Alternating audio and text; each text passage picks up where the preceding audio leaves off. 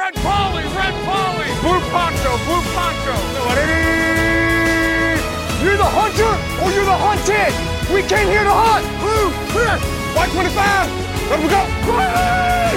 Riley! You know what time Ja, it men då ska vi hej och hjärtligt varmt välkomna till Endzone. Jag heter Erik Lindroth och med mig har jag David Dave Andersson och Anders Kännström. Hej, på er! Hej, hej, hej, Hej, hej, hej. Hej, Varför Erik. pratar vi Jag glömde säga att det är hej, avsnitt Erik. 68. Är det det? Ja. Ja, vad har ni för associationer till den siffran? Eh, väldigt lite. Ja, jag också. Det är vad- ett avsnitt Ja. från Robert Gronkowskis favoritnummer. Jag Berätta. tänkte också det. Jag tänkte också bara på 69. Den, det är mer, eh, man gör mer associationer till eh, 69 än man gör till 68. Av någon anledning. Nej, många anledningar. Eller ja. Ja, absolut. Det är ju få andra siffror som man har så starka associationer till kanske. Ja. precis. 99. Ja, Wayne Gretzky. Ja, att han har fått det numret. inte det otroligt? Ja, det är snyggt. Kanske Jagger är 68 då? Det är en bra Eller fråga. Gordie Howe? Ka- Eller, eller Snoddas? ja. Kanske snoddas. Vad hade Nej, jag, han målvakten 1994 eh, på fotbolls-VM? Ravelli? Ravelli? Ja, Oj, det kanske man skulle veta. Ja, Var det var ett Han nära, hade eller? ett, tror jag. Jag tror han hade ett. ja. Alla Han skulle, han skulle kunna vara alternativ också. Det Ja, känns det så typiskt en, så här, en grå svensk målis att ha siffran 1. Ja, kanske. Inbillar mig, Men eller det- är han smålänning? Han måste vara smålänning. Ja, om inte han är hallänning. Är han hallänning till och med? Sa- Ja, Samma det skulle han sak. kunna vara. Ravelli. Kan du kolla lite snabbt? Jag är lite spänd. Ja, jag tittar medan du introducerar vad vi ska prata om. Ja! Vi, för det första, så självklart ska vi ju prata om konferensfinalerna. Eh, men det har ju hänt lite andra grejer. Eh, jag vet inte om jag ska bara, ska börja med Luke Kuechly bara, för vi nämnde ja. inte det. Det är ungefär en vecka sedan nu. Som Ja, han eh, sa till att han ville lägga skorna på hyllan. Ja. Luke Kuechly som föddes 1959 i Vimmerby. Han var Tänk sig han smålänning. född... Han var, ja ja ja. Mm, det var inte Luke Kuechly utan eh, Ravelli ja. Åh, förlåt. Du blev helt chockad först bara. Ja, jag blev också lite, jag förstod inte alls, men sen, sen kopplade jag den. Han arbetar som föreläsare. Oj, ja. Han tillhör Oskönt. för, föreläsarskrået. ja. Han Vad hade han för moderslag? På sin vägg där det står Modersklubb? Att, han är, att, han är, att han är officiell en föreläsare. Jag skulle kunna ha en topplista över så här, osköna jobbtitlar. Och då, alltså, föreläsare är en av dem. Ja, men Luke Kuechly ska inte föreläsa. Han Key ska träna, Account tycker jag. Manager, kom inte den strax därpå eller? Vad sa du? Key Account Manager, Nej, inte men den strax det där? antyder ju någon sorts liksom, ansvar, men typ coach, eh, föreläsare, vad finns, finns det mer? Terapeut? Nej. Nej, nu hoppar du galen tunna. Nej, men coach Ja. och föreläsare är så här, man tar inte så- något ansvar för det man egentligen säger, men man fakturerar det riktigt bra. David, Mm. vad har du för titel då? Uh, maskinlärningsingenjör. Ja, det lät ju bra. Ja, det låter bra, men inte Vet så bra vad i praktiken. ingenjör skriker? Tjänar mycket på bara titeln, inte på själva jobb, jobbet man utför. Nej, men det skriker ju fickfodral för bläckpennorna. Det är vad det gör. Va? Vad menar du med det? Nej, men, Att man har ett fod- fodral? Ja. Ett fodral i fick, i, på bröstfickan så att bläcket inte läcker ut på skjortan. Wow! Det här är nytt för mig. Hallå? Luke Kuechly hade väl en ovanligt kort karriär. Det är därför detta är lite anmärkningsvärt. Ja, förlåt. Vi ska prata Luke Kuechly, men det här är ju en stor händelse. Sist det här hände är väl, Al, vad heter han? Uh, Willis? Luck. Patrick Willis? Tänk, ja, Andrew Luck till viss del, men jag tänkte på linebacker-positionen så är det ju Mm. Patrick Willis i 49ers som spelade åtta år och hade en likvärdig karriär. Ja, ja, ja. Ja, Luke Kuechly, åtta år. Och nu fick det vara nog. Ja. Stackarn. Ja, nej, men vi Kan han göra en comeback? Nej, har man tagit beslutet? Nej, det tror jag verkligen inte. Ja, men det finns ju kan. folk som har tagit det beslutet förut och valt att... Ja, visst. Men jag tror inte Luke Kuechly, nu känns det mer som att jag tror inte han är skadad nu, alltså så att han inte, så att han har svårt att spela. Det är nog att han känner Mm. att det är för stor risk, han utsätter kroppen för, för mycket. Nu, nu griper jag det här ur luften. Han sa inte riktigt varför han slutade. Han sa väl att han kände att det inte var en bra idé mer att spela fotboll. Trots att det var det bästa han visste. Men det, det låter ju som att han, han Men han värnar spelade- om sin kropp och sin framtid. Ja. Hela sin eh, NFL-karriär spelar han i Panthers i alla fall. Visst är det så? Jajamän. Precis. Ja. Han är omöjlig att tycka illa om. Jag vet inte, han ser bara så hyvens ut. Ja, men på planen som spelare kan man ju tycka illa om honom och möta. Ja, det kan man så. göra. Ja, det kan man göra. Men, eh, Ja, men otroligt, eh, både atletisk och framförallt vilket spelsinne. Han tittar på, han köttar så mycket film den här mannen. Och det märks, han är ju kanske varit den mid-linebacken som har varit den tekniskt mest sunda spelaren under sin tid som han har spelat. Ja, men han säger det, jag, vet, jag, jag tittade ju på något om Carolina Panthers förra året och då var det någon intervju med honom och han sa att han, han nötte mer film än någon annan och det gav honom fördelen kanske en gång per match. Men det var värt det. Mm. För att kunna bryta Jo. upp ett spel som man kände igen liksom. Det är många, vissa som har den inställningen, han är en av dem. Harrison Smith brukar säga så också. Hörde han Ja, säga det, det på kan en intervju mig. med... Det kan jag Peking. verkligen tänka mig. Men, det är det man ska säga för att få, få likes. ja, men det, Det- känns ju lite som en sån här sak man säger. Jag vet inte. Det är lite som based on a true story-grejen. Ja, eller säga att man ska lämna allt på planen. Det är också något så här som man bara säger. Ja, möjligt alltså. Ja, jag vet inte. Men, Men, men eh, 28 år. Nej, hur påverkar det här Panthers då? Om vi bara tar det från den synvinkeln. Jättemycket. Eller framförallt, vilken sjuk generationsväxling de går igenom. Nu får vi se vad som händer med Cam Newton. Men Mm. bara inför den här säsongen så försvann ju både Julius Peppers och Thomas Davis.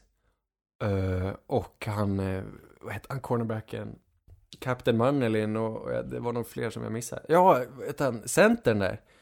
Uh, Khalil, eh, Ryan Khalil. just det, och nu precis. Luke Kuechly också. Mm. Och ny coach och nya koordinatorer. Vad kommer hända med Cam Newton? Får han stanna? Det vet vi inte. Ja, det är frågan alltså. Eh, Men det, ja, om man inte stannar kommer man få jobba annat håll. Kanske. Kanske, ja. Det, ja, Sannolikt. sant. Men, jag, det känns ju som att de kommer eh, kvar han, tror ni inte? Jo, jag hoppas det. Bara för att jag tycker så mycket om honom. Men det är inte helt säkert. Mest för att när han var som bäst så var han ju som, lite som Lamar Jackson är nu, en, en eh, dual threat. Att han, han skapade mycket med benen, mycket mer än vad någon hade gjort tidigare. Men han var ju en sån här riktig fysiskt, en runner verkligen. Men nu eh, har han haft så mycket skador. Han, senast han spelade så sprang han inte lika mycket. Han kanske inte, kanske inte gör honom lika farlig. Jag vet inte hur vass han är som en ren passare. Om det är värt att investera i honom.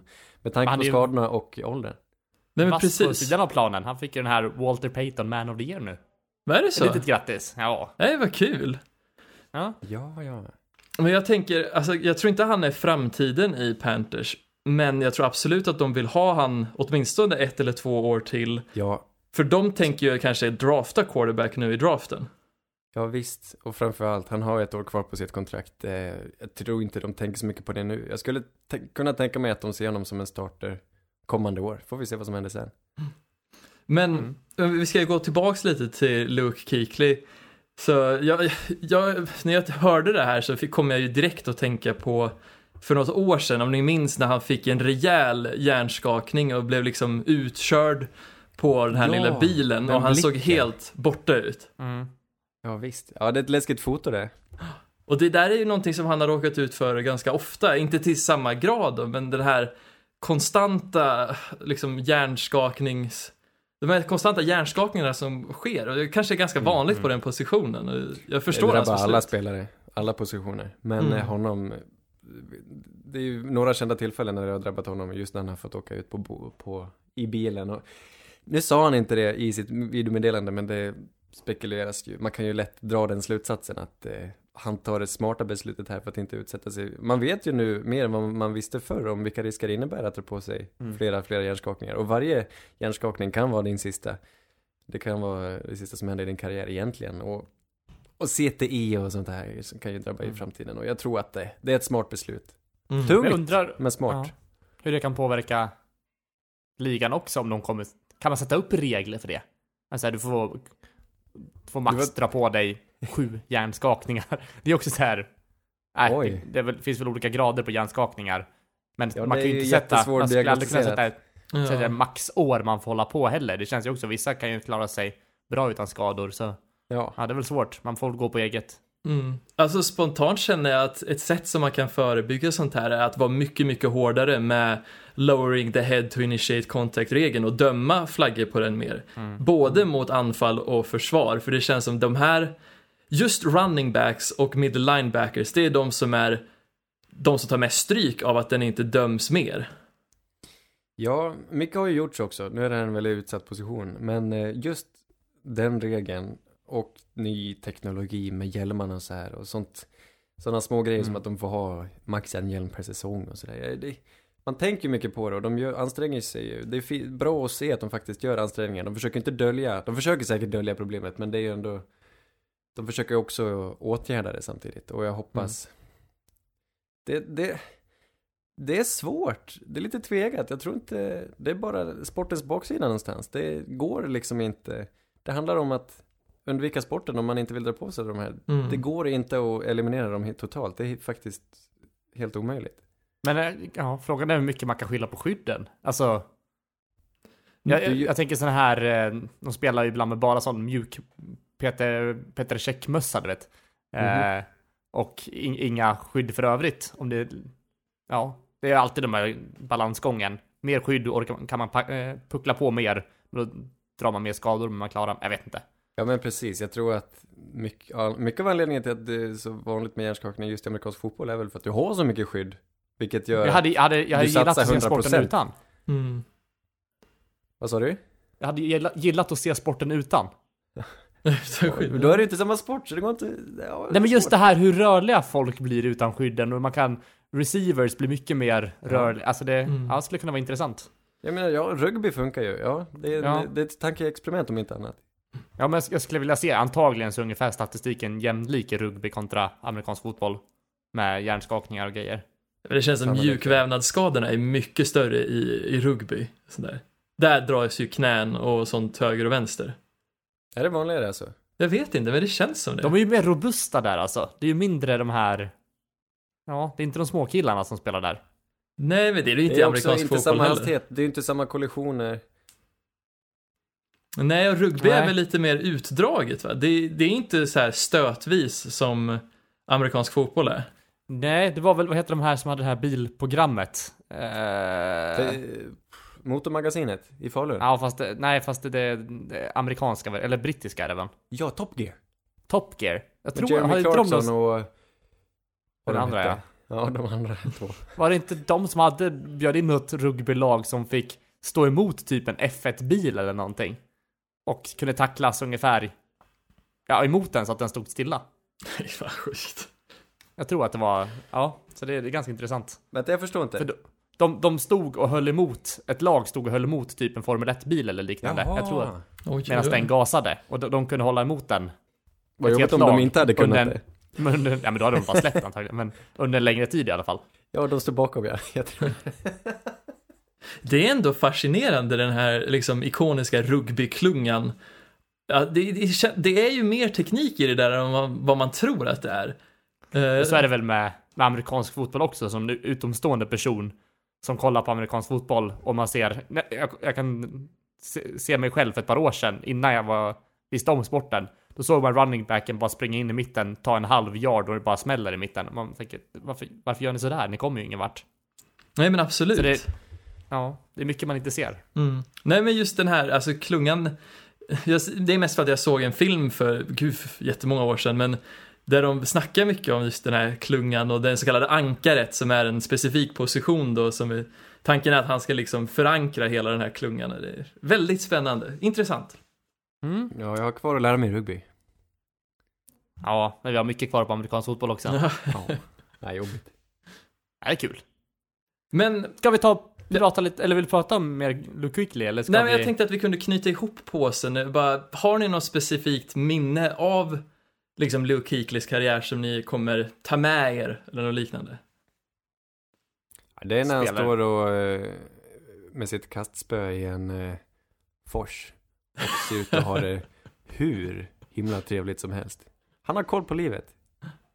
Uppenbarligen så har han verkligen stenkoll på livet. Han känner fotbollen är inte allt. Ja. Ja, jag kommer minnas han och Thomas Davis, liksom den här duon som fanns i mitten på Panthers försvar och som var deras kärna under så lång tid. Som var den här blandningen av ungt och gammalt. Att båda är borta nu, det känns inte som samma Panthers-lag. Det låter tungt där, det låter som en sån här memorial. Men det är lite nu. ledsamt. Det är ju inte det Panthers som vi har sett under de tidigare åren längre. Nej. Alla är ju borta. Det är bara Cam kvar. Väldigt, ja men precis. Vem lämnar han kvar som linebacker nu då? Bra fråga, jag har ingen koll. Shaq, det finns en Shaq. Inte Shaq Thompson, men han är Shaq- väl Shaq uh, Thompson, edge rusher? Nej, nej. Jag tror Shaq är på utsidan. Då är jag. jag- tror inte det. Jag tror han är... Jag tror han, Så jag han, som det var han och Luke Shaq som skulle... Thompson. Ja. Och Falun är som Carolina Panthers som ni har stuckit. Nej. Tragiskt hörni. Ja, vi kommer tillbaka. Det gör ni, verkligen. Vi ska hoppa in och prata lite conference final nu hörni. Och vi tar matcherna som vanligt i kronologisk ordning tänker jag. Vi börjar prata lite Titans mot Chiefs. Där eh, Chiefs vinner med 35-24. Och eh, Chiefs gör ju som de, som de brukar göra, släppa till lite i början och sen eh, Sen lägger de in en ny växel. Och de är ett av de få lagen som uppenbarligen kan, kan stoppa Henry. Och, som ändå får en, en del yards och en touchdown om jag inte minns fel. Eh, men de kunde hålla tillbaka honom ganska bra, vilket är imponerande. Och Anders fick se en Big Man TD, som alltid gör dig lika glad. Ja, det Eh. gör väl alla glada eller? Ja, så är det ju. Från Titans den här gången. Känner inte igen namnet. Exakt. Det är ofta lite jo- det är jokrar, det är inte alltid den huvudtacken som, som ställer sig utan det kan vara någon som kommer in från bänken, en sån här liten swing tackle som ställer sig i formationen och så kutar han Mm. in och får fånga, det är fint. Ja, det var väldigt fint designat spel det faktiskt. Så det var väldigt, väldigt kul att se. Vad säger du om matchen Davy? Det var spännande och den började ju på precis det sättet som jag hade hoppats på med att Titans kommer ut som skjuten från en kanon och tar en tidig ledning, vilket sätter lite press på Kansas City och när Patrick Mahomes hade press på sig så var han en sån som verkligen reste sig för ögonblicket och levererade en helt enormt superb prestation. Ja men jösses, människan, vad, vad, vad, vad, har han varit? Jag menar han har ju spelat fantastiskt hela säsongen, men man undrade Eh, han har sjunkit lite i nivå va? Han är inte samma som förra året, men nu är han ju ännu mer bländande än vad han var under förra säsongen Mm. och det här är helt suveränt. Att han lyfter sig och spelar som bäst under slutspelet, det bådar rätt gott inför framtiden va? Verkligen. det känns- Det här är inte sista gången han är i Super Bowl känner jag. Nej, Nej. gud nej. Det här är en quarterback vi förmodligen kommer att se dominera AFC under många år framöver. Ja. Det är lätt att göra bort sig när man säger så, men någonstans har jag svårt att se något annat. Ja, för han, han visar ju inte mycket, mycket svagheter och brister alltså. Nej visst. Och så är han helt unik. Han spelar han på ett är- sätt som ingen har spelat tidigare. Han är så ung också, så mycket på förbättrings... eller liksom utvecklingspotential. Ja. Nu är han ju, känns han ju som att han är fullärd eftersom att han spelar som den bästa quarterbacken i Ja, ligan. jag tror inte det. Jaha, jag tror han har en växel till alltså. Det, det, direkt efter förra säsongen, eh, när han vann MVP, så gick han ut och sa, "Nej, jag behöver jobba på mitt fotarbete. Jag Mm. behöver bli bättre. Eh, och då var Det han ju bäst den här redan. matchen också. Ja, ja eller hur? Men det var ju klasskillnad i den här matchen mellan lagen kände jag. Verkligen. Eh, Ja, men, det var det. Titans De gjorde var så mer gott de kunde. Jag tycker de gjorde en, ja precis. Titans gjorde ju en väldigt bra insats. Jag vet inte om de kunde ha gjort annorlunda egentligen. Nej, Nej. och jag tyckte det märktes att Chiefs lyckades ändå stänga ner Henry till viss del. Ja men visst, Mm. Titans tog ledningen, försökte bromsa, sätta sig på bollen och, och springa med Henry. Eh, men sen kom ju Chiefs tillbaka. Alltså, de lyckades göra någon sån där väldigt, tugga sig igenom, göra en riktigt lång drive i, under första halvlek Titans. Men Chiefs är så sjukt explosiva och kommer tillbaka så fort. Mm. Så det måste kännas tungt som, som eh, Titans då när det, all den energin och mödan de har lagt och så fyra plays och så är de tillbaka. mm. Ja, men det var väl lite som vi tänkte förra veckan också. Man, vi vet ju att Tit- eller Chiefs gör mycket poäng som Ja. den enda, enda chansen Titans har att vinna. Det är ju mer poäng och då ska man ju upp mot, mot 40 stycken och det, Ja. Det Den gör var nog inte. rätt betydelsefull den eh, upphämtningen mot Texans där. Där såg de ju skärrade ut ett tag, lyckades vända på det och nu såg de inte alls skärrade ut när de låg under med 10-0. nej. Nej, precis.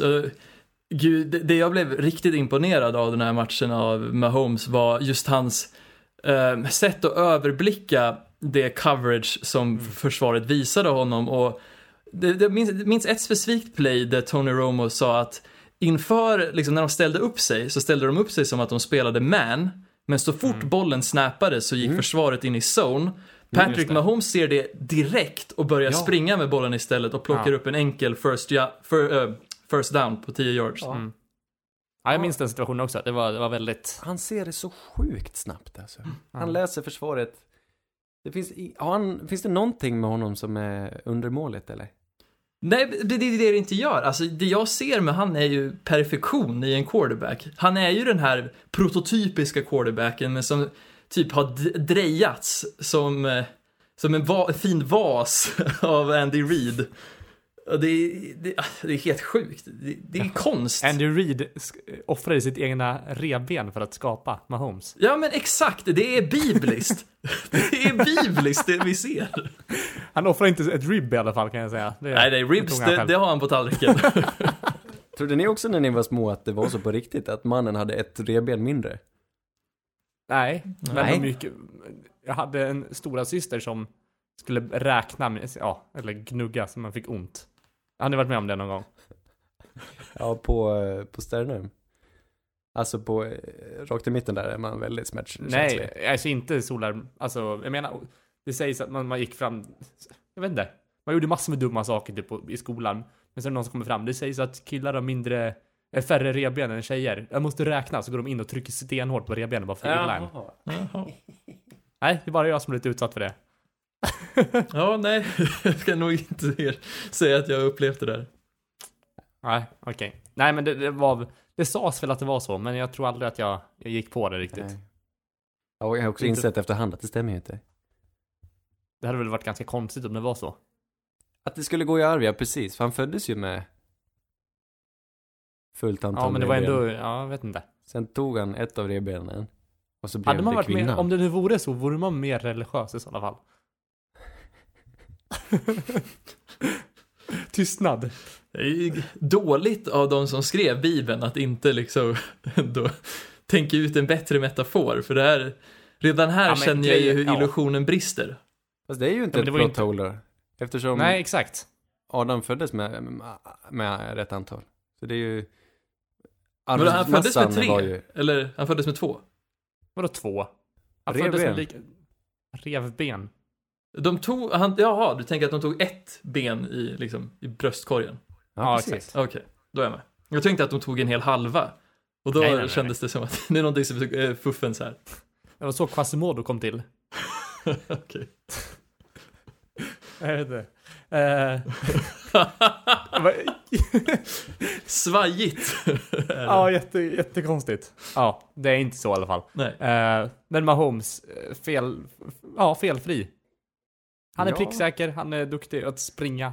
Han kastar hårt och har bra kastteknik på olika sätt. Han kan kasta på många olika sätt. Ja. Det vet vi redan, jag behöver inte ens säga det. ja. Nej, vad härligt Nej. att vi känner likadant. Titans gjorde allt de förmådde. Och det räckte inte till. Tråkigt. Vilken Super Bowl det ska bli. Vem får de möta då? Jo du, det får de göra. De får möta 49ers som vann över Packers med 37-20. Och eh, här kan man väl säga att siffrorna stämmer ju inte. Eh, matchen såg inte ut som siffrorna ser ut i alla fall. Eh, jag tänkte, jag vet, inte hur mycket ni följer MMA och såna här grejer. Men det har ju varit en, en stor match. Jag hörde det McGregor idag att det var mötte- en, precis. McGregor mötte ju eh, cowboy som han kallas. Jag är väldigt ointresserad egentligen. Men eh, det var en ganska snabb knockout som Gregor vann på.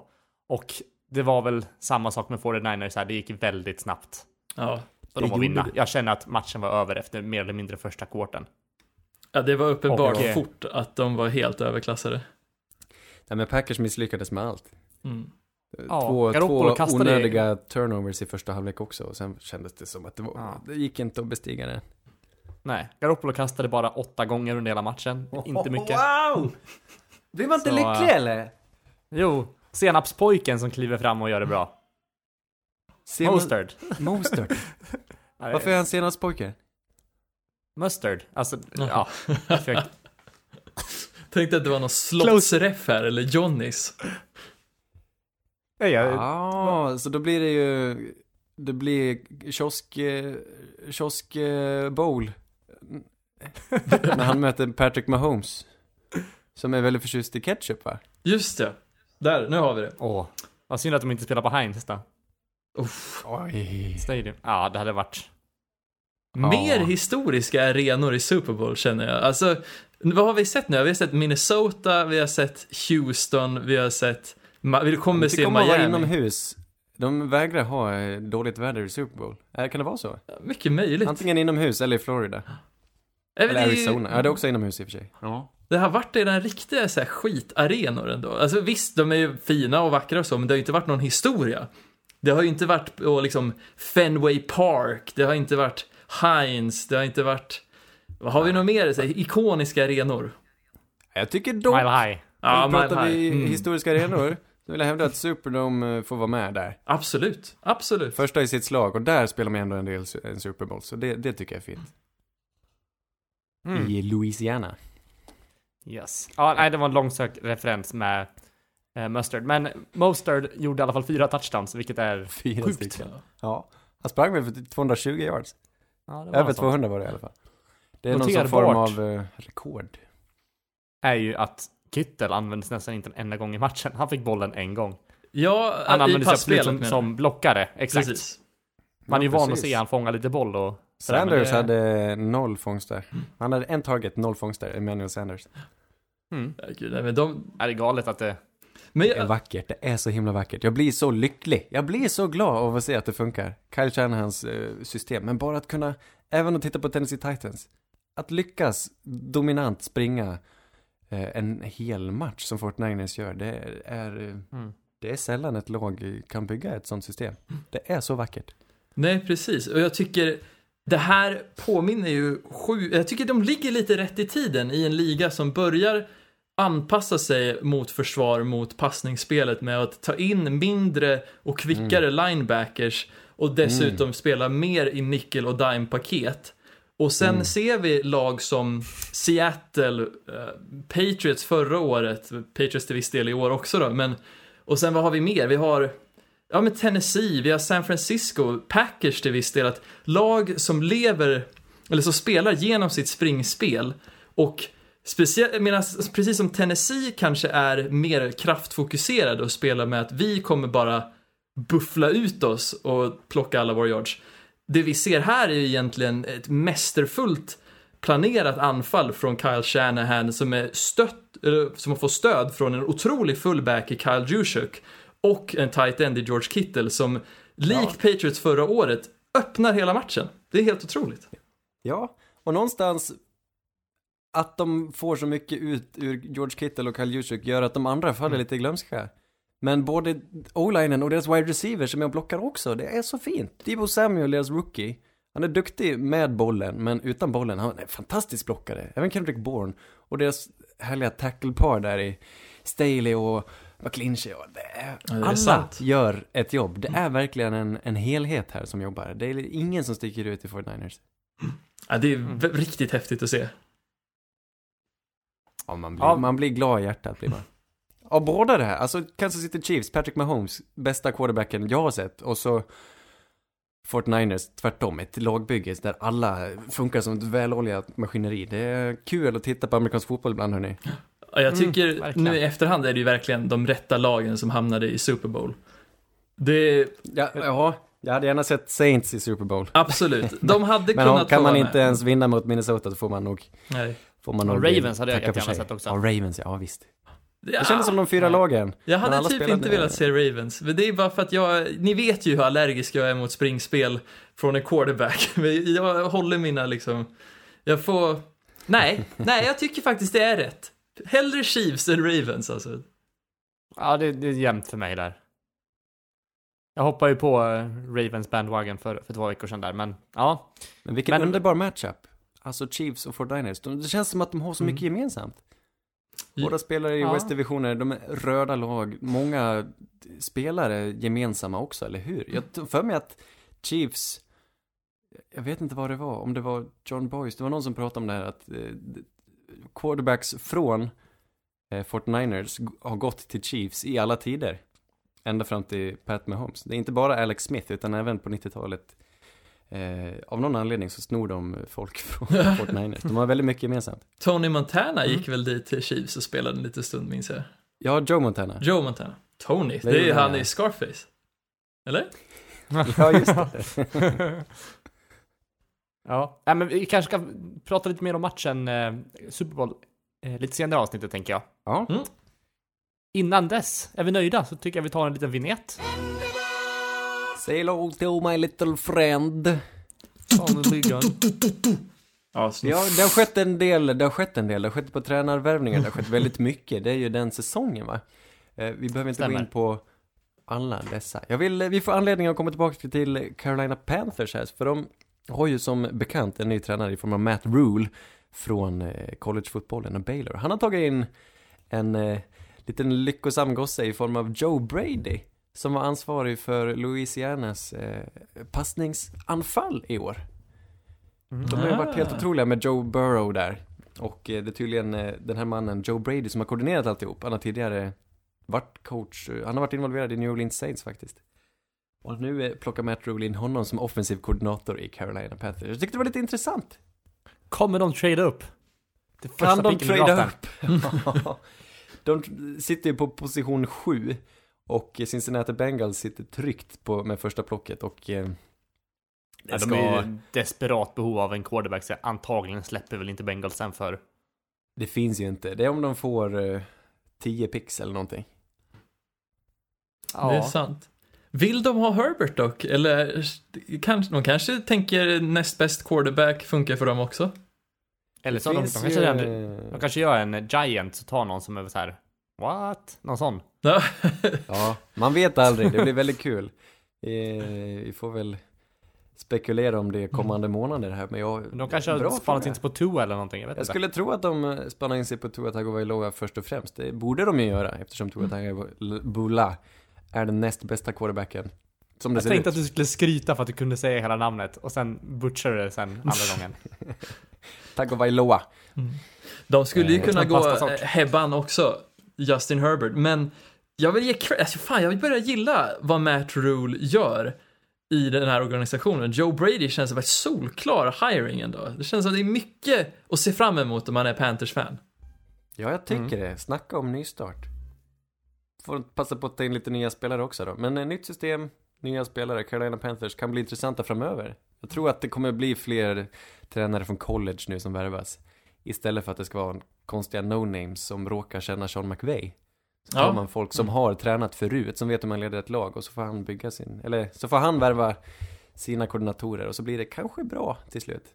Jag antar att man ser en liksom framtiden i ligan på något sätt. Hur den utvecklar sig och blir mer lik kanske college. Ja, men det gör den ju hela tiden. Jag vet inte varför. Vad beror det på att alla de här idéerna, eh, eller de mer omvälvande idéerna, de uppfinns i college? De är så mycket mer kreativa där. Det kanske är för att Ja. de, eh, de måste, jag vet inte. Mer job security kanske, som leder till att man kan ta ut svängarna mer. Ja, det kanske är så, och inte lika mycket pengar på spel heller. Det känns som Nej, att precis. många lag också Vinner man, förlorar man två matcher tidigt då, har man, då kommer, man inte, kommer man inte vidare oavsett. Nej, och det är inte, kanske inte ens är de här storlagen som hittar på nytt, utan det är de, det är, alltså det kan vara eh, en riktigt liten skola där någon tycker, ja men det här, Mm. så här kan vi göra, vi har ju inga bra spelare, men gör vi så här, får dem att tro på det här systemet så, Mm. så, Mm. så blir det nog bra. Alla Apro- små grejer, jag tar för mig, jag vet inte vad det var jag lyssnade på, men de sa att jet sweep är jättevanligt nu. Andy Reid plockade upp det från college. Ah. Till exempel, bara en sån grej. Apropå det här så lyssnade jag på ett otroligt intressant avsnitt av Radiolab i veckan. Har, har ni koll på den podcasten? Aldrig hört talas om. Nej, Det är något radioprogram från NPR som är något, nu ska jag inte av- avslöja mig själv med att vara obildad här, men i alla fall. Radiolab, de har ett avsnitt som heter Ghosts of Football Past, som går att hitta om man söker på det, som handlar om hur fotbollen uppkom. Och där händer faktiskt det här, för precis i början när fotboll som sport startade så var det Ivy League-skolorna, Yale, Harvard och sådana skolor som spelade amerikansk fotboll och hade sitt sätt som de spelar på som var väldigt konservativt. Sen kom det en liten, liten skola i Pennsylvania som heter Cardale som har en väldigt intressant historia som jag lämnar till det här podcastavsnittet. Och de började faktiskt med att innovera Och det var där också som eh, ett namn, en tränare som heter Pop Warner dök upp. Och också, ja, det är otroligt historisk figur om man känner igen det namnet. Pop Mm. Warren, nej jag, jag tror inte jag känner igen det. Det är han som har fått namn, eh, hans namn är namnet på ligans för barn nu för tiden tror jag. Pop Warner Football är det man spelar i high school. Eller är det tidigare kanske till och med? Innan det är det väl flaggfotboll, eller? Mm, ah, middle school som är Pop Warner kanske. Jag vet inte, men Pop Warner, otroligt historisk, Radiolab, Ghost of Football Past, kolla upp det. Ni kommer inte ångra Bra det. tips. Ja visst. Snyggt. Ännu en tränare som vi kanske känner igen här. Ny defensiv koordinator i Washington. Jack Del Rio. Den här Åh, mannen har nej. ju flängt runt i NFL. Eh, han har verkligen härjat lite överallt. Som Ja. spelare var han i Saints och Chiefs och Cowboys i Vikings och Dolphins. Mm. Som coach har han hängt runt. Han har varit både i Saints och Ravens och position? Panthers. Eh, då ska vi se. Oj, förlåt. Känns Jag verkligen vet som inte. Del Rio har varit överallt. Han har varit DC i Broncos också. Googlar alla fonetiskt nu. Nej, nej, nej. Jag, jag kan, jag kan... Det... Ja, linebacker. Ja, Ja. där ser vi. Men han är väl, hans senaste bragd var väl när han var head coach för Raiders 2016, när Raiders hade sin enda bra säsong på jättelänge, då Derek Carr spelade som en MVP, Michael Crabtree och Amari Cooper var en dunderkombo och de hade en otroligt bra offensiv linje. Och då var han känd som Black Jack Del Rio för han tog chanser och de funkade oftast.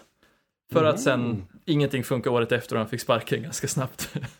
Ja, sin längsta coachingperiod hade han i Jags. Han var där från 2003 till 2011. Det är väl där så han är som, som kändast då säkert. Ja, nej men intressant. Ron Rivera, Jack Del Rio. Det blir gubbarna, gubbarna i Washington och ungtupparna i Carolina. Vi ser fram emot att se. Hörni, Ja. eh, draft. Ja. Finns det något roligare? Alla som är taggade räcker upp handen. Det är svårt, Ja, svårt medium att, att förmedla. Jag vet inte vad det är, jag kan inte förklara, men det är så fruktansvärt roligt med draften. Jag förstår inte hur det kan vara. Det är ju bara att de ska fylla på med lite spelare, men av någon anledning blir det en helt jippo kring det här och jag tycker det är kul och jag tittar på spelare och idag ska vi introducera några spelare. Tänkte börja med Defensive Front. Hur mycket har ni hängt med? Kan ni några namn så här inför årets draft? Vad har ni koll på? Gillar ni några generellt? Eh, mest att börja, börja skriva ner, börja få upp ögonen för namnen. Så kan, jag har lite den inlärningsgrejen att om, har man skrivit namnet då kommer man känna igen det om man ser det. Lite så. Så när jag börjar skriva ner lite spelare jag vill hålla ögonen öppna på så kommer de ju dyka upp mer och mer tänker jag. Ja, vi har all tid i världen på oss. Det kanske är det, man, man letar desperat efter något att fylla ut tiden med under off-season. Jag är Ja. ett blankt papper. Det enda namnet jag har på min lista än så länge är ju Chase Young. Utöver det är det Ja. tomt, så jag tror Ja. vi får alla nivåer av liksom, kunskap. han är väl också den som man... Ja, en av de som går högst antar jag på just edge-positionen och även AG, vad heter han? Espinesa. Ja, visst. Ja, men Chase Young, vi börjar där. Eh, klockren etta. Kanske den bästa spelaren i hela draften. Ett prospekt som aldrig förr. Jag, de har jämfört honom med Miles Garrett och Jadavion Clowney och många hävdar att han till och med är ett bättre prospekt än de här. Så eh, hade det inte funnits top quarterbacks nu så hade han gått först. Chase Young är helt sjuk. Det räcker att titta så Ohio förstår man State- ganska Ohio snabbt State. att han är... Ohio State ska vi säga, precis. Precis. Junior också va?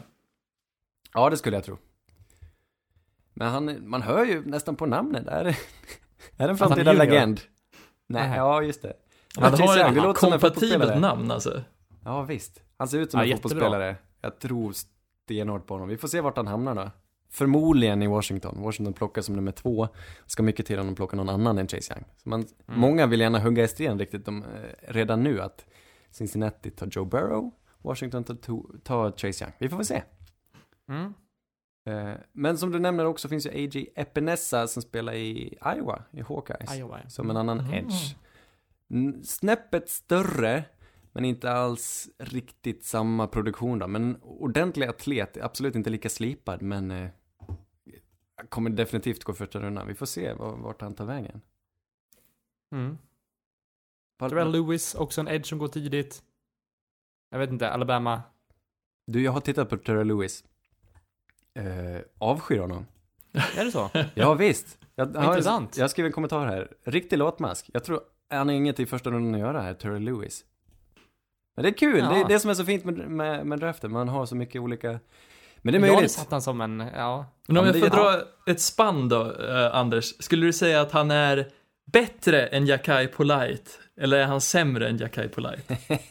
Du, Jackai Polite eh, såg jag inte förra året. Jag menar, jag var inte lika investerad då. Jackai Polite, Edge, vad var det? Ja, det var han som draftades av Jets där. Han var i Precis. konversationen eh, för att gå i första rundan. Han bombade sina intervjuer under Combine. Halkade ner, tog sig tredje rundan och eh, fick inte starta en match i NFL. Precis. Rashawn. Gary då? Det, där, där kan vi, kan vi, är han bättre än Rashawn Gary? Sämre? Nej, han är sämre. Okej. Alltså definitivt. Om, alltså om ni frågar mig, det är så fint, det är så subjektivt här med draften. Vi har olika åsikter och uh, Terrell Lewis är ingenting för mig. Jag tror att eh, vi kan glömma honom. Nej, men det, det är fint. Nej. Min trea här är, som jag har sagt i min lilla mock, att han går till, till Falcons. Det är Getur Grossmatos. Oj. Penn State. Grek. spelar Penn State. Du, jag undrar om det inte är judiskt. Ja, hebreiskt Ja. alltså. Getur Grossmatos. Jag vet inte. Getur. Han är, hur ska jag beskriva honom då? Isländskt låter det när du säger så. Varför? eh, getur. Nej men han, eh, man tittar på honom, han ser ut som en klockren edge. Han är byggd som en edge, eh, väldigt atletisk, ser ut att ha bra teknik, ser ut som att han vet precis vad han gör.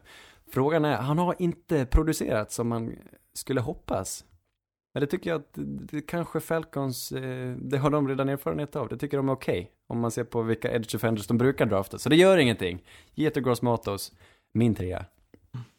Hörni, varför, hur kommer det sig att Edge Defender verkar vara den positionen som oftast pratas om i draften? Om man tänker i relation till andra positioner på defensiva linjen. Det är värdet i positionen tror jag. Ah, okej. Jag tror att just för att du som edge defender, det, allting handlar ju om att stoppa passen och pass rush. Ehm, och det är sekundärt hur du presterar i, i springförsvaret här. Och Alltså, en det är edge de sexiga defender, positionerna man pratar om. Alltså det är ju, ja, oavsett. men det är väl lite så. Och en edge defender har ju kapacitet, bara beroende på hur han ställer upp sig har han ju mer möjlighet. Enda undantaget mot det här är Aaron Donald som lyckas skapa lika mycket sax som en edge Mm. defender. Men annars är det ju de som ska huvudsakligen rusa och dra ner quarterbacken och därför har det bara blivit en sån position. Jag vet inte riktigt. Jag tycker det är det är lite överskattad position. Ja, men jag tycker mycket Mm. går väl kanske tillbaks till, det finns ju en gammal sägning om att den viktigaste positionen är quarterback, den andra viktigaste positionen är den som ska tackla quarterbacken och den tredje viktigaste positionen är den som ska skydda quarterbacken. Eh, Jaha. Jag vet inte vem som har myntat det uttrycket, men det är väl lite därifrån som hela edge defender-fenomenet kommer ifrån. All right. Jag skulle hävda att det vik- viktigaste är quarterbacken. Eh, och det näst viktigaste är de som kan stoppa passen. Alltså typ secondary cornerbacks och edge defenders. Men det är vad man värderar. Vilken position snackas minst om i draften? Det skulle väl kunna vara nose tackle, eller? Ja, det är inte så många long snappers heller. Ja, ja men special teams kanske man ska... kanske. Ja, du tänker just i år. Nej men överlag, eller för- för det finns väl tight ends man pratar om. Men wide receivers, running back och quarterback snackar man ju alltid om. Ja, Linebackers en del. DBs pratar man mycket om. Är- nose tackle den mest bortglömda positionen? Ja, bra fråga. Jag... O-line pratar man väl också om en del? Mm. Hittar man, finns, för där finns det verkligen många som märker ut sig som tycker safety har fått ta ett steg tillbaka senaste tiden. Ja. Ja, det är lite konstigt. Med tanke på hur många bra det har kommit ut de senaste åren. Derwin James, Jamal Adams.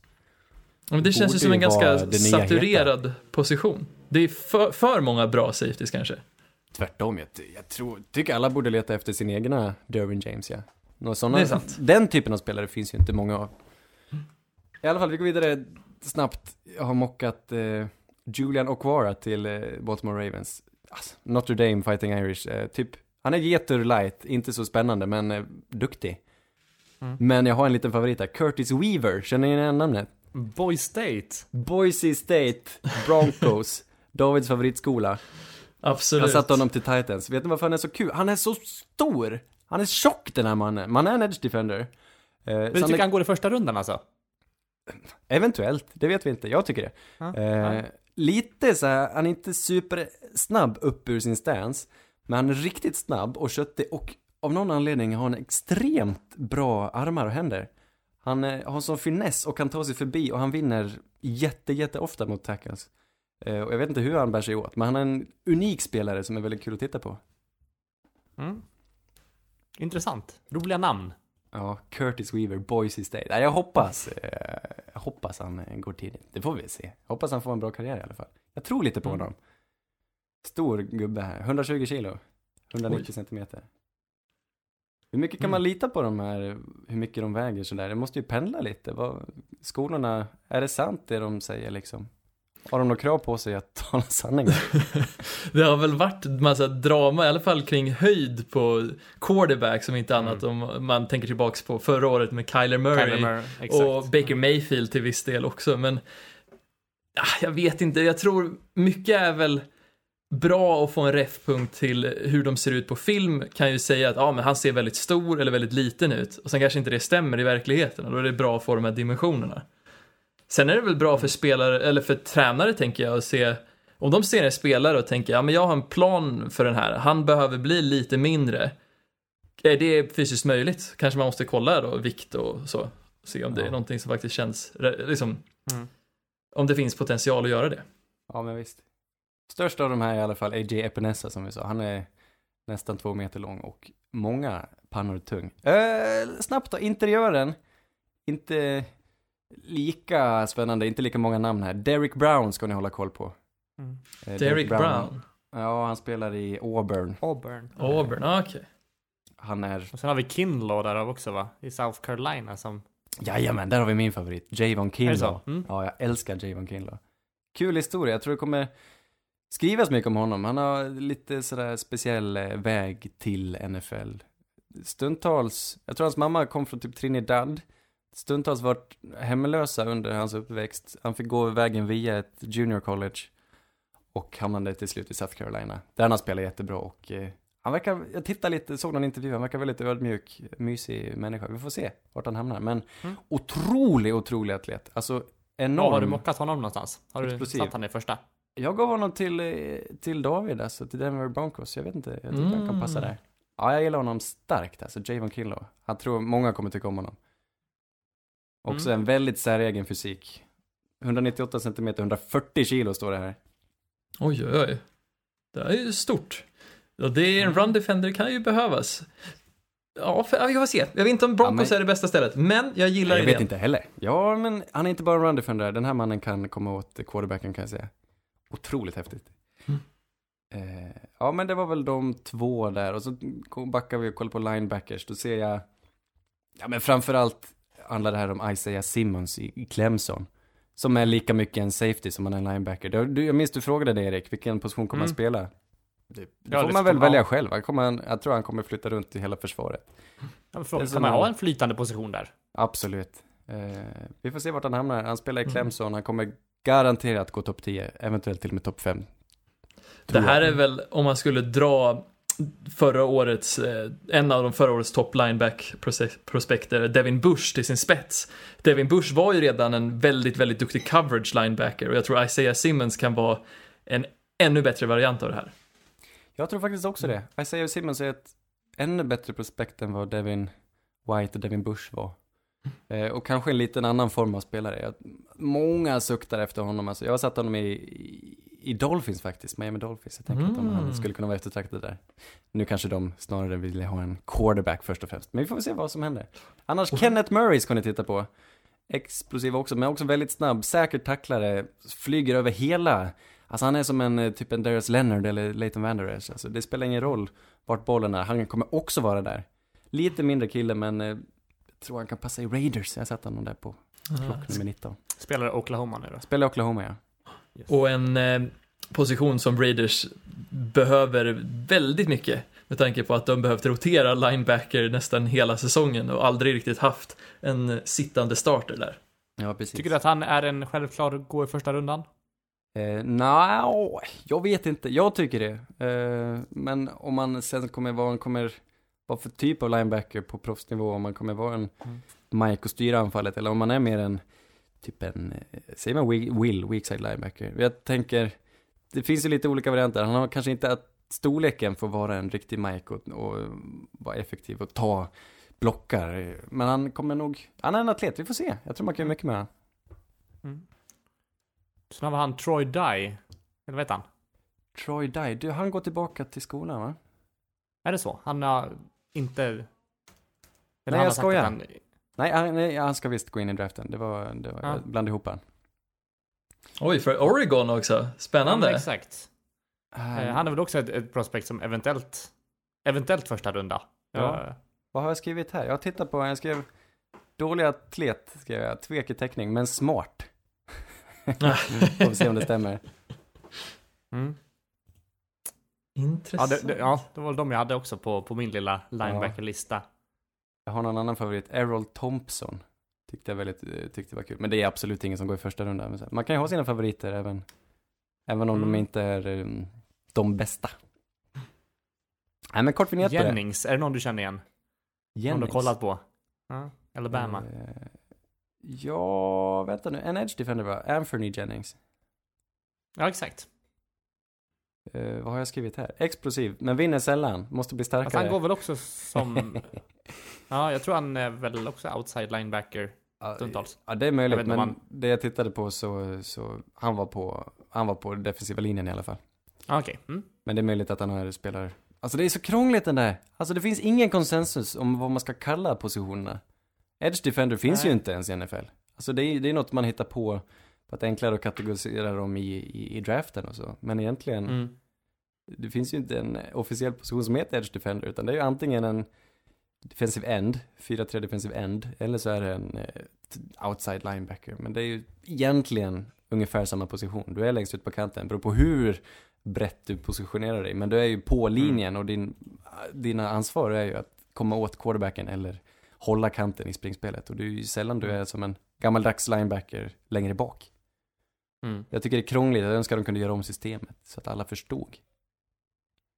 Ja, det kanske inte går. Antagligen hade de gjort det om de, om de kunde. Ja, det är möjligt. I guess. Men det de kan göra om är att fixa sin jävla omröstning för både Pro Bowl och All Pro. För det känns som de har ju medlen att kunna rösta fram en vettig variant av det. Ja, Men ändå så får vi det här problemet varje år. Ja, som linebackers, det tror jag det var som vanligt typ Luke Kuechly eh, och Bobby Wagner typ. Blev Men, Bobby i eh, år? Jag minns Ja, inte. hade- ja men typ, jag minns inte riktigt vilka det blev, men Luke Kuechly. Och det var två stycken i alla fall. Kanske DeMario Davis. Nej, inte DeMario Davis. Skitsamma. Sa- tillsammans med typ Khalil Mack, som också gick som eh, linebacker då. Det är så och roligt. eh, Von Miller, som om det skulle vara samma position. De har ju helt olika saker som de gör på plan. Så det är typ åtta edge defenders egentligen och två vanliga linebackers. Krångligt är det. Inte ska det vara Mm. lätt heller. Vi tar vignett. Sannerligen underbart, hörni. Vi ska dyka in i, prata lite Super Bowl va? Mm. Mm. Var det du har skrivit? Jo. Eller vill du prata Pro Bowl? en Pro Bowl preview. Vilka vinner i år? innan, innan vi pratade om eh, ja, Super det är ju Bowl. näst, det är nästa vecka, Pro Bowl. Ja. Som jag har sett fram emot Pro Bowl. David jag, jag fick en, du fick en present av mig. Mhm. En julklapp. Nämen. Har den kommit till användning? Vänta, va? Jaha, just ja. Det är öronljuset. Ja. Nej, vi googlade faktiskt lite på det där på jobbet och tydligen så finns det ingen klinisk liksom, bevisning att det funkar. Tvärtom mer att, de, att det finns en klinisk risk att använda sådana. Jaha. Så jag har inte risken då? vågat på med det. Nej, men jag tänker att det kan droppa stearin eller något sånt. Man kan, man kan skada sig helt enkelt. Vad Jaha. heter öronljus? Vad sa du? Är det ett, jag känner igen det, man stoppar ett ljus i örat och tänder på. Ja. Ja, Du det sto- låter- stoppar en stor, stoppar en stor spliff i örat och sen ja. drar den ut vax, Först vaxet vi- helt enkelt. Alltså, första intrycket är att det låter dumt. Ja, men, ja. Om man har ett sånt ljus i örat ser man ganska dum ut också. Ja. Ja. Tanten på, som- på, på liksom paketet ser väldigt dum ut med det där ljuset i örat. Så jag... Ser lite ut som ett av de här spökena på Greveholm har väl en pil genom huvudet eller någonting. Man är lite, Ja. Det är lite den feelingen. Vill man ha, men tror ni han skådisen har det på riktigt? Eller har han någon form av attrapp? Är det den klassiska diademet med, med varsin pilbit på varsin sida som han har? Jag skulle tro det va? Mycket möjligt. Kanske. Ja. Vad tänkte jag på? eh, Ja men stelnat stearin på trumhinnan låter ju inte hälsosamt. Men det är väl inget, ste- är det stearin i ljuset? Det kanske är vax, men smält Bi- vax. bivax kanske? Ja. Men jag vet, ja.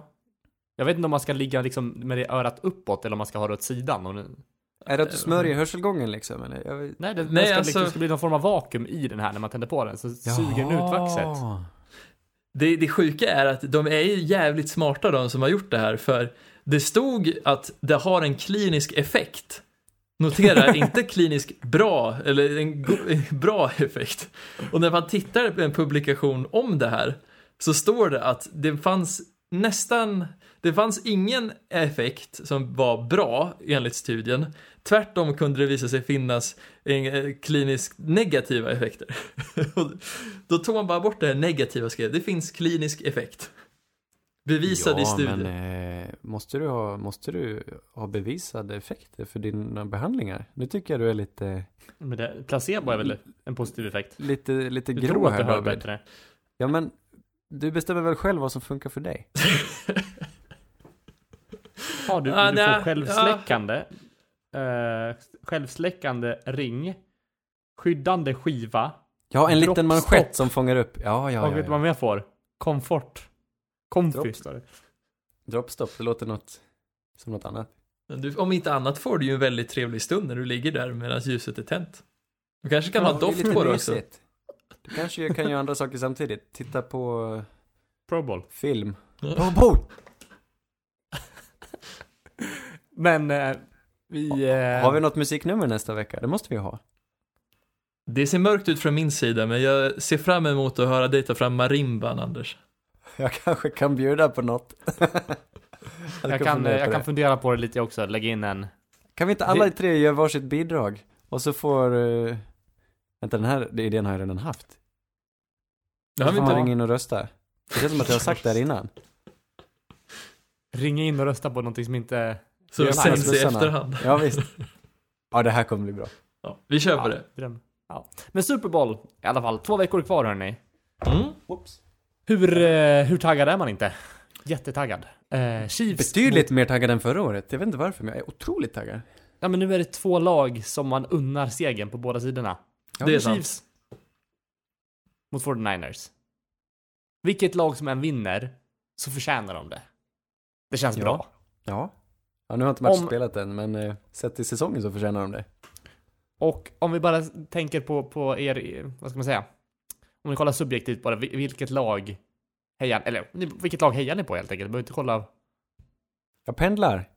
Ja, Okej. jag med. Som fan. Jag har inte bestämt mig. Jag tänkte spontant när Chiefs vann där att jag unnar Andy Reid en vinst och kommer heja på dem oavsett vem som vinner. Men sen såg jag första halvlek av 49ers och blev bara, jag blev frälst. Jag blev eh, snärjd. Så just nu lutar det mig åt 49ers bara på grund av deras vackra spel. Vi får se. Jag ska inte uttala Ja. mig än. Alltså, De for... vackert, båda lagen har ju vackert spel på olika sätt verkligen. mm. 49ers känns som det mer kompletta laget om man får säga så, men samtidigt så känns det som att om man tittar på topp liksom spelarna i varje lag, alltså det känns svårt att se att Chiefs ska förlora den här. De är för bra på för många positioner som ändå har en koppling till varandra. Att vara Ja, så bra men- på tight end och receiver och quarterback känns svårt att stoppa. Minns väl matchen mot Saints som 49ers spelade. Också ett eh, starkt anfall. Där Jimmy Garoppolo kunde kliva fram och där de hade liksom 15-20 trick plays eh, redo att Mm. använda. Jag tror de kommer plugga trick plays i två veckor nu. De kommer inte kunna stoppa Chiefs anfall, men de kommer, eh, jag vet inte, jag tror det kommer bli en helt märklig tillställning. Tror ni inte det? Alltså det känns som att trick plays blir mer och mer vanligt. Eh, speciellt under slutspelen och någonstans, det kommer nå sin absurda peak i Super Bowl. Ja, det här är ju två tränare med väldigt tjocka små svarta häften som de tar fram vid nödfall. Och Ja. det finns ju en risk att vi bara ser trick plays liksom en hel halv match nu. Eller hela första ja, halvan. jag tror det. Allt de har sparat på under säsongen nu. På tal om trick plays, den där panten som uh, Titans bjöd på igår. en fake pant. Eh, som såg ut som, nej, det var, alla var redo på att det skulle komma en fake pant. Men de hade inte en chans att försvara sig mot det. Det var bara det perfekta spelet. Som har suttit på hela säsongen och sagt, nej, jag vet, vi kanske inte har chansen, men vi måste visa den här. det var ju helt genialiskt. Det kändes lite elakt av Chiefs att släppa fram den istället för att bara liksom släcka allt hopp direkt där. Ja, nej men de kunde inte göra något. Det var som Röda havet, som Moses typ. eh, vad heter han? Brett Kern, deras punter. För övrigt, otroligt, otroligt duktig punter. Eh, han fångar bollen och så kan han kasta den till en öppen receiver rakt framför sig. Och resten har liksom, den har bara delat sig i den här linjen. Det var, det var poetiskt någonstans. Men vad, vad tror vi då? Om ni, ni frågar vilka he, ni hejade på, men vilka tror ni vinner? Om ni måste välja ett lag. Eh, då tror jag att Chiefs vinner. Är det så? Ja, jag tror jag också tror det. det. Jag tror Mahomes är ostoppbar. Jag tror att Reed har erfarenheten gentemot Shanahan här och det är det som kommer att avgöra. Det kanske... Jag tror att det blir väldigt offensivt. Jag tror det blir många poäng. Jag tror Fortniners kan hänga med dock. Med tanke på alla trickplays där. Eh, det kan slut avgöras ganska sent faktiskt. Och det kanske snarare är... Det, det... Om jag får för, förutspå då, då tror jag båda anfallen kommer göra en, en bländande match. Men jag tror att det kommer vara någon enskild spelare på något av försvaren som eh, kliver fram och gör det viktiga sista spelet och så vinner det, det laget som har bollen sist eller någonting. Ja. Mm. Jag typ. tror fan Niners kommer sätta press. Jag tror Niners ja, kommer sätta press på, på Chiefs. Det här är en, alltså det här kommer bli matchen inom matchen kommer ju vara Chiefs O-line mot 49ers D-line. Där kommer mycket avgöras. Ja. Det beror på hur mycket tid Mahomes får. Det är det. Mm. Ja men absolut. Men de har en riktigt stark O-line. De har klarat sig hittills. Ja. Absolut, men samtidigt. Han har inte varit särskilt utsatt. Nej, men det finns ju ingen riktig D-line. De har inte mött en riktig D-line som nej, den här Niners D-linen heller. Absolut inte. Nej, nej, nej, nej. Nej, det är, nej, det är jag rädd för också. Jag, jag hoppas nog på Chiefs i den här matchen. Men jag tror nästan 49ers kan knipa det här. Sätta så hög press på Mahomes som inte han är van vid. Och kanske tvinga fram några misstag. Och även... Det känns som att 49ers har ett annat lugn. Ja. De spelar tryggare och det kanske är det kollektivistiska som gör att de vinner. Att det är ju, de spelar en eh, mer jämn fotboll någonstans. De är mm. alltid bra eh, och kan vinna, vinna över vilket försvar som helst. Medan Chiefs är lite beroende av just Mahomes i luften. Och jag menar, en, en boll i luften kan ju... Bollen är oval. Det kanske är lite mer riskabelt, men de har också ett högre tak, Chiefs. Nej, jag säger Chiefs. Jag säger Niners. Nej, ja, men fan det blir nog Niners. Just nu, jag kom tänka på, jag tror mycket kommer spela roll också på hur mycket har Shanahan tagit med sig från när han torskade mot Patriots för ett par år sedan, när han var offensiv koordinator i Falcons där. För jag mm. tror det var en otroligt viktig händelse för han. Och jag tycker man har märkt att det har färgat han lite i hans beslut sedan dess. Och jag hoppas att det kanske dras till sin spets här. Och det tror jag faktiskt kan vara lite avgörande. För jag, jag tycker de har ett bättre lag. Det är bara Mahomes som är ja, faktorn. Sorry. Erik, vem hejar du på? Är det Chiefs? Ja, jag hejar nog på Chiefs faktiskt. Jag vet inte, jag... jag... Chiefs var nära förra året också. De hade, ja. hade ju någonting där. Och 49ers kommer från ingenstans. De kommer ju ha tid i framtiden att vinna, känns det som. Eh, ja, det har väl i och för sig Chiefs också, men de var här och nosade förra året och därför unnar jag dem det mer. Ja, men jag tror nästan 49ers är starkare. Men vet du vad som är bra hörni? Att vi kommer ha en till vecka på oss och bestämma oss. och det spelar inte så stor roll. Jag tror det blir en otroligt på fin en... match och hoppas på bra underhållning alltså. Ja, exakt. Det är väl det jag känner också. Och det kommer det antagligen bli när det är just de här två lagen. Jag tror ja. att det är den optimala matchupen i, i Super Bowl. Fördelen med att inte Saints är med, vi kan sitta och njuta hela matchen. Ja, visst. Och Broncos, Ja, det är samma för dig där, men... men eh, jag är ja. bara glad att jag inte ser Patriots. Det är alltså... Ja. Man ska inte underskatta hur skönt det är att inte ha eh, den här dynastin i Super Bowl. Det kommer väl, vi kommer sakna den när den är borta helt, men just nu är det väldigt skönt. Mm. Ja, helt ja. rätt. Vi kommer verkligen sakna dem när de är borta, men det är alltid lite kul med, med, med något nytt liksom. Mm. Men kommer Chiefs, de har inte 49ers bli spelat på nästa, 50 år. kommer 49ers bli nästa lag? Att, att hata på nu? Nej, nej, nej. Alltså, inget lag någonsin kommer, alltså vad ska man kalla det? Jag tycker ordet dynasti har fått en eh, konstig mening, för The Patriots har gjort det liksom mer än en dynasti. Man har ju använt dynastier genom åren på olika lag. 49ers och, och cowboys och sådär. Men eh, The Patriots har gjort slår allt och ingen kommer komma i närheten av det. Någonsin. Jag tror verkligen inte det. Det finns inte. Vad har de varit i? Tom Brady? Nio Super Bowls. Det går inte. Nej, jag är benägen att hålla med. Det enda jag skulle kunna se i nuläget som kan likna det är väl just Mahomes och Reed, för där har vi liksom A och O. Vi har tränaren, vi har QB'n och vi har tid. Det, det, där kan jag se att det kanske sker, men det ska mycket till. Nå, ja, men lagbygget, ja. Lagbygget är ju det, men nu kan ju de fokusera på lagbygget för de har de två, bäst, alltså de två viktigaste positionerna låsta för en lång tid framöver. Sen, sen Ja. är också frågan så här, Jag tror inte han kan bygga ett lag som Belichick. Det är Ja. sant. Mahomes ska hålla också, många år framöver.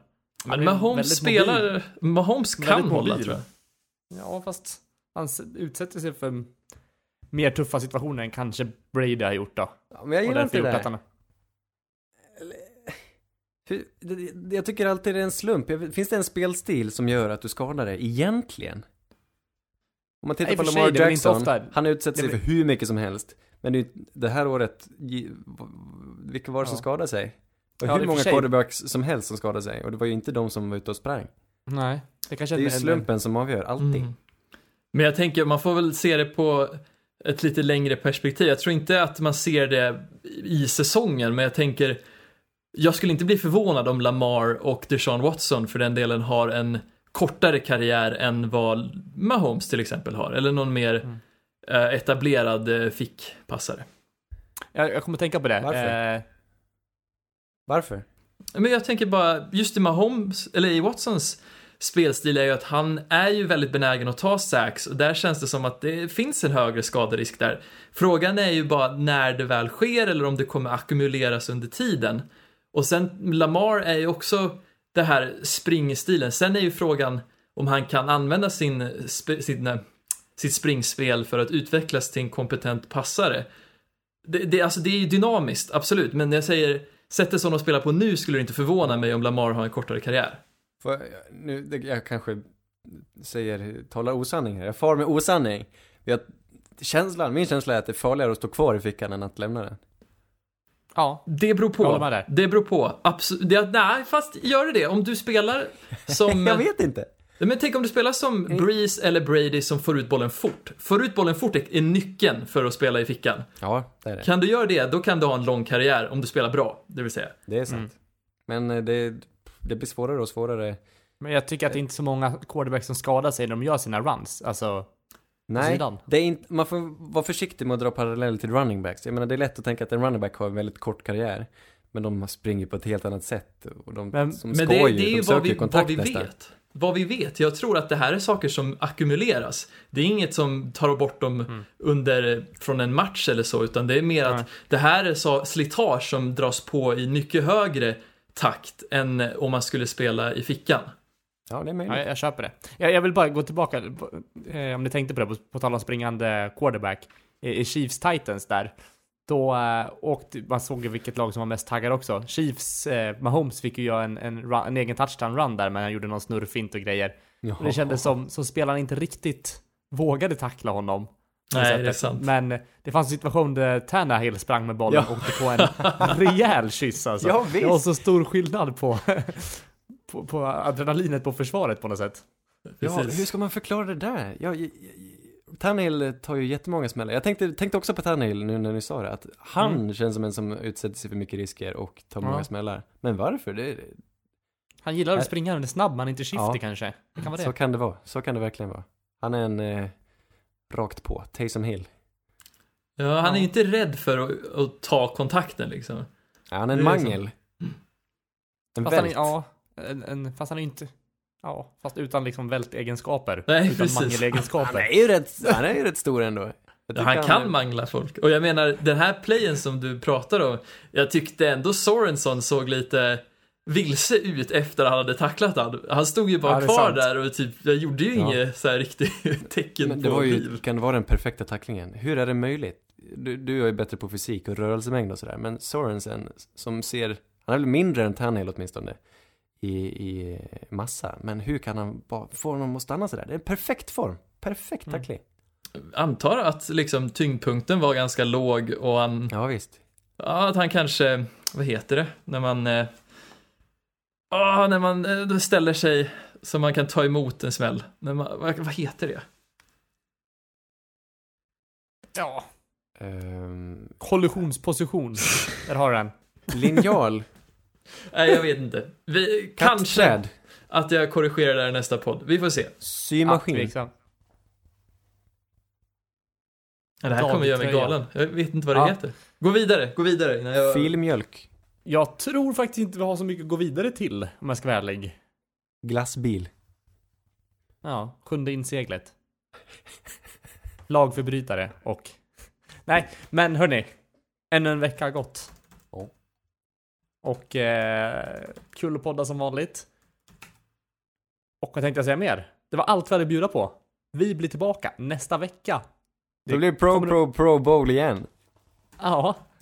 Vi får se, jag, jag utlovar ingen musik i alla fall kan jag säga. Nej, det är farligt att lova, men jag hoppas kunna köra en liten jingel.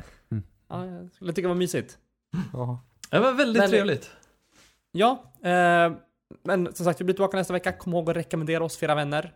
Eh, hör av er om ni har några frågor och funderingar. Vi finns där poddar finns. Puss och kram. Hej! Puss puss! Hej hej! Red Polly, Red Polly! Blue Poncho, Blue Poncho! You're the hunter or you're the hunted! We came here to hunt! Blue, clear! White 25! Let we go! Riley! Riley! You know what time